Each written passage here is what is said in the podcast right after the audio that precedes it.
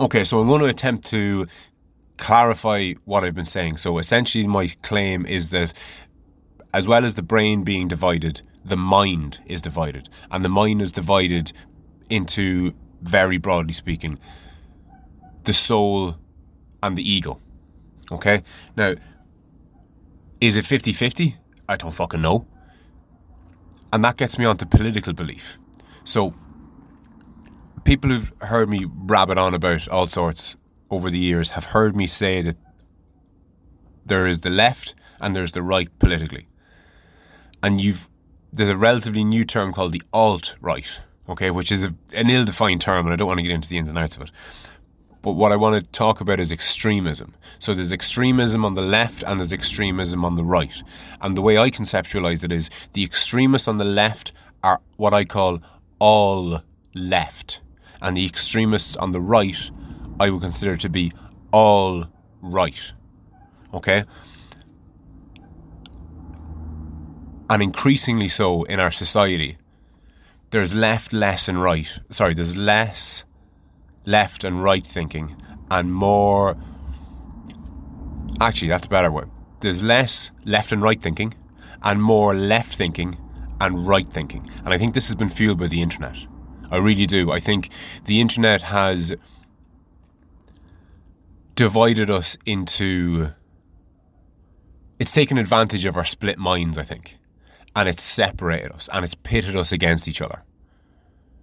So it's basically taken all the people who are all left and taken all the people who are all right, and they've pitted each other against one another, and they've made obsolete any notion that there might be a centre.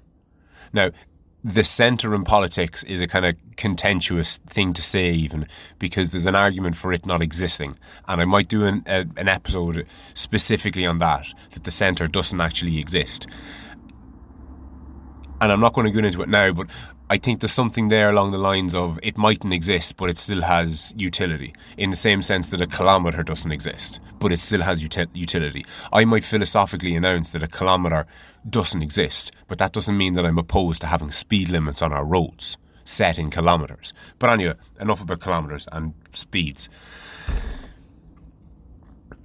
So there's the left political spectrum and the right political spectrum. I'm going to make the claim here that the left political spectrum is ego and the right political spectrum is soul. And I'm going to just talk about the extremes for a minute. I'm going to forget about the majority centre, and I'm going to talk about people who are all left. They're all ego and no soul. They're soulless. They're robotic in their thinking. There's no nuance. It's all fact-based. It's all theory. It's all thought. It's all philosophy. Okay, and then on the other side, on the all-right side of things, you've people who have dispensed with the ego entirely, and they're all soul. Okay, so they're soulful, which is a good thing, but they're egoless, which isn't a good thing. They're all about their feelings and they don't put enough fucking thought into things, and like the all left, there's no nuance. It's black and white thinking on both sides. The typical right-winger knows he's right. You're talking about killing babies. What are you fucking on about?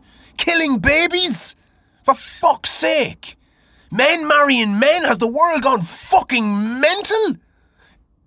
They don't have a good articulation of it past that. It's just they fucking feel it in their bones. They don't need to fucking argue it. They view it like most people would view paedophilia, for example. Nobody feels the need to justify their opposition to paedophilia, because, you know, we have this sense that you shouldn't have to justify it. It's just wrong.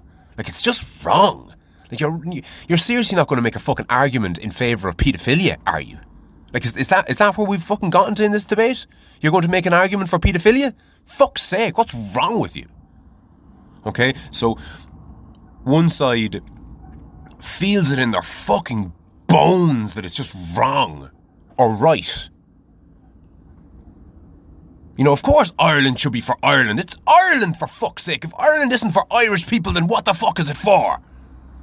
And they don't feel the need to discuss this. It's just, they fucking feel it in their bones. It's obvious. And that's being soulful. And that's having a gut instinct. And that's kind of following your heart.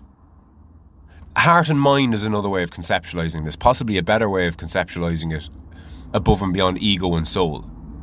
Heart and mind. So the heart represents the soul and the ego is represented by the mind. And then on the left side of the spectrum, you have people that will say,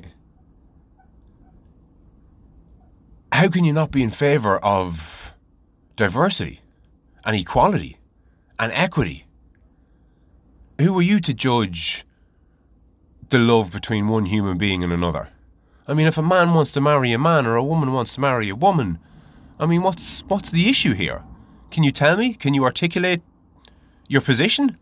Oh, it's just the way you feel, is it? Right, okay, so you haven't put any thought into it. Right, okay, so that's what we're dealing with here. A bunch of fucking bigots and a bunch of racists and a bunch of homophobes.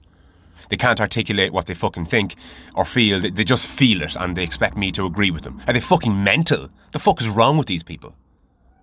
And you can see the juxtaposition. You've got both sides who, in their entirety, know that not only are they right, but that they couldn't possibly be wrong. They both said it at the exact same time. On that note, I'll chat to you in the next one.